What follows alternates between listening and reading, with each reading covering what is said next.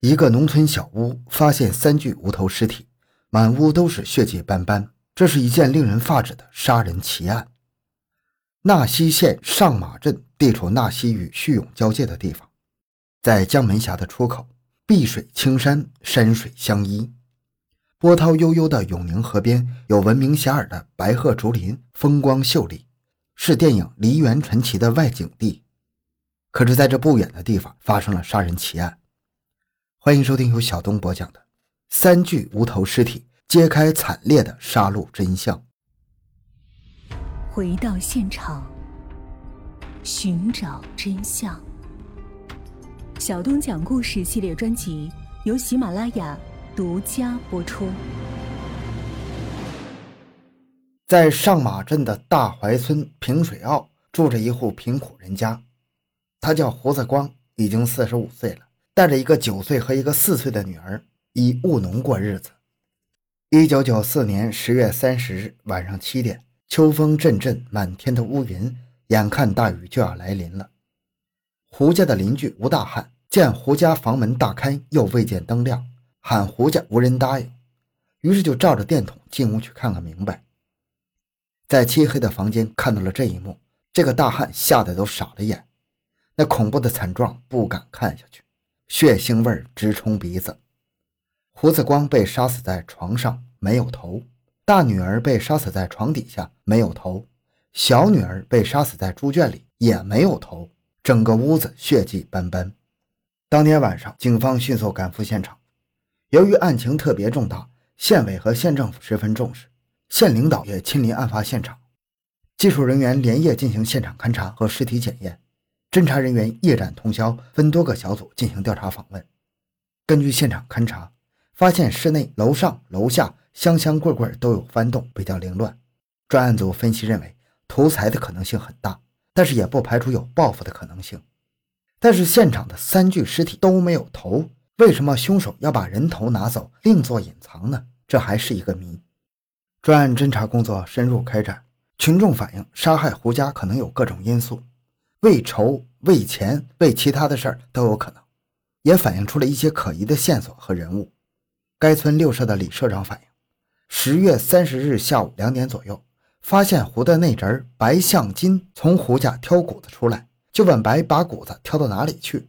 白向金有点惊慌地说：“胡家的人出走了，叫我帮卖下谷子。”李当时在胡的门口看了一下，没有看到胡家的人，怀疑白向金将胡家的两个女儿拐出去卖了。就追赶上前，抓住挑谷子白向金，把谷子挑回了胡家，然后将白向金送到了上马派出所。两个民警对白进行审查，因为那个时候还没有发现现场，白又不承认有任何犯罪，就叫社长把白带回社里，把胡家的情况查一下再说。当社长把白带回胡家时，邻居们已经发现胡家三口被杀了，围观的群众也很多。白向金知道犯罪已经败露，趁着天黑人多就逃跑了。据此。白向金应该是此案的重大嫌疑人。专案组锁定了白向金为重大犯罪嫌疑人之后，公安机关的两级领导立即决定抓捕。特派一追捕小组连夜赶到了上马镇德龙村七社，突然袭击白家，但是扑了个空。追捕小组立即开展调查，分析白的可能去处。这时天公不作美，下起了毛毛细雨。侦查员们冒着刺骨的寒风和雨水，在湿滑的小路上搜索前行。查了白的几个社会关系都没有踪影，追捕组十分着急。这个时候，东方已经泛白，天快亮了。侦查员们的衣服湿透，眼睛熬红，肚子已经饿了。大家已经疲惫不堪，但是仍然在继续坚持战斗。又迅速地赶到了上马场附近的白的一个同学家里，将隐藏在那里的白向金抓获了。专案组在上马派出所审讯白向金时，白感到无法再编造谎言，只好如实交代了犯罪经过。原来几个月前，胡在自家菜地深翻土地的时候，锄头碰到了一种奇异的响声，好像是硬东西。他细细的深挖，发现了一个土瓦罐，有点像茶壶。收工的时候，他就把这个壶捡回了家，也没当回事就丢在门口的草堆里。第二天是赶上马场，胡与往常一样，在菜地里拌了点小菜，带了二十个鸡蛋上街赶场，在集市上卖完之后，去茶馆喝茶。遇上本土本乡的茶友，大家坐在一桌，边喝茶边吹牛。他们天南地北的吹，后来吹到了找钱的门路。有个中年人说：“还是要学门技术，懂得知识，当专业户，走产业化道路。”有个年轻人说：“要外出打工，找点钱做事，开工厂才来钱。”有个老头说：“你们没看电视吗？现在的古董文物才值钱。”胡听了就问老头：“你说的古董是什么东西？”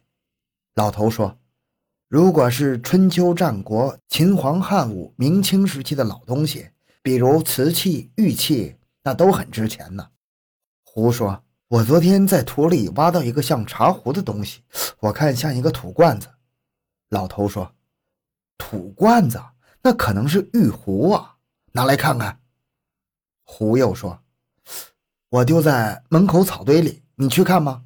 没什么用。”这桌喝茶的人先后走了。胡见时间快到中午，离开茶馆，上街买了点盐，打了一壶烧酒，慢慢的走回家中。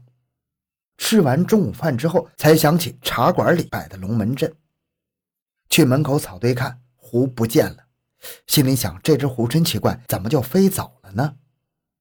从此，这件事在村里人就传开了。平水坳的胡子光捡到了一个玉壶，是西汉的，要值几百万。一九九四年的秋天是丰收的农忙季节，村民们都忙着打谷子，胡家的人手不够，就叫本镇的德龙村的内侄白向金，二十六岁，来帮忙打谷子。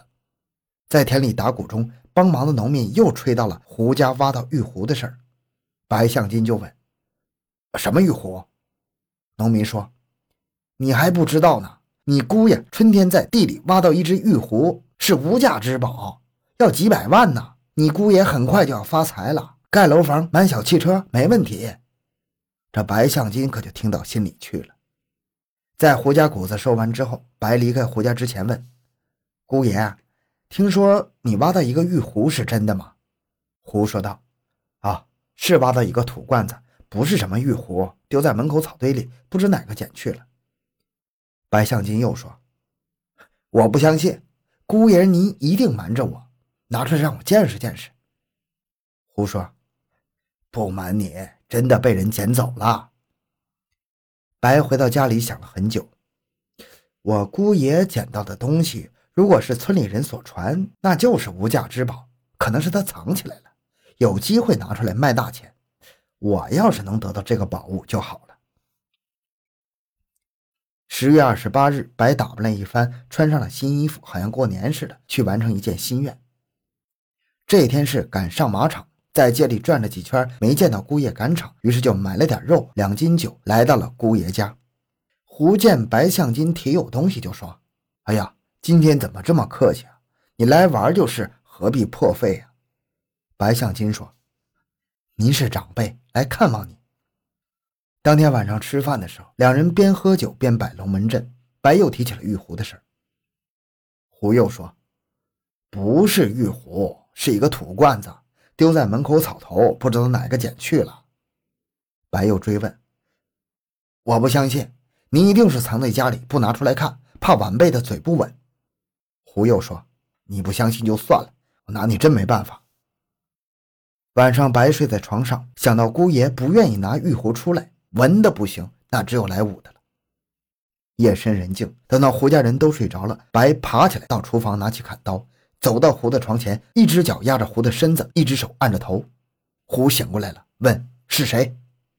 白说：“姑爷，把玉壶交出来，否则要你的老命。”这时砍刀已经放在胡的脖子上了。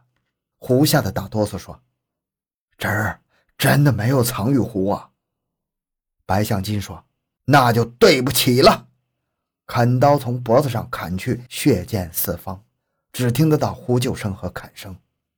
两个女儿被救命的声惊醒，白怕罪恶暴露，跑到一间屋子里，将大女儿胡大芬砍死在床下。小女儿胡大珍见到凶手杀来，跑到猪圈躲避，白追过去，把她砍死在猪圈里。把三个人杀死之后，白才在楼上楼下每间屋子里所有角落都查了一遍，连装谷子的大柜子都翻了个底朝天，也没有找到传说中的玉壶。查找无果之后，白就在胡家睡到天亮起来。为了逃避罪责，怕死者显灵找到他，因为他听人说，人死了，只要把头与他搬走，他的灵魂就不能复活，无法显灵，公安机关也破不了案。于是白就用菜刀把三个人的头割了下来，装进了麻布口袋里，背了几十里，到了叙永县的长春大石岩上，把人头埋在青杠林的土里藏起来。十月三十日下午，又到胡家挑谷子，准备到街上卖，后被社长抓获了。十月三十一日，根据白向金的交代。专案组几个侦查员押着凶手爬山涉水，走了几十里，来到了叙永县长春乡岩上青杠林内，由白范指明地点，在土内挖出了血肉模糊的三个人头，并查获了隐藏的杀人凶器砍刀和菜刀，上面还是血迹斑斑，经检验与死者的血迹相同。这次全案破获，杀人凶犯白向金也受到法律的严惩。好，今天内容就讲到这里。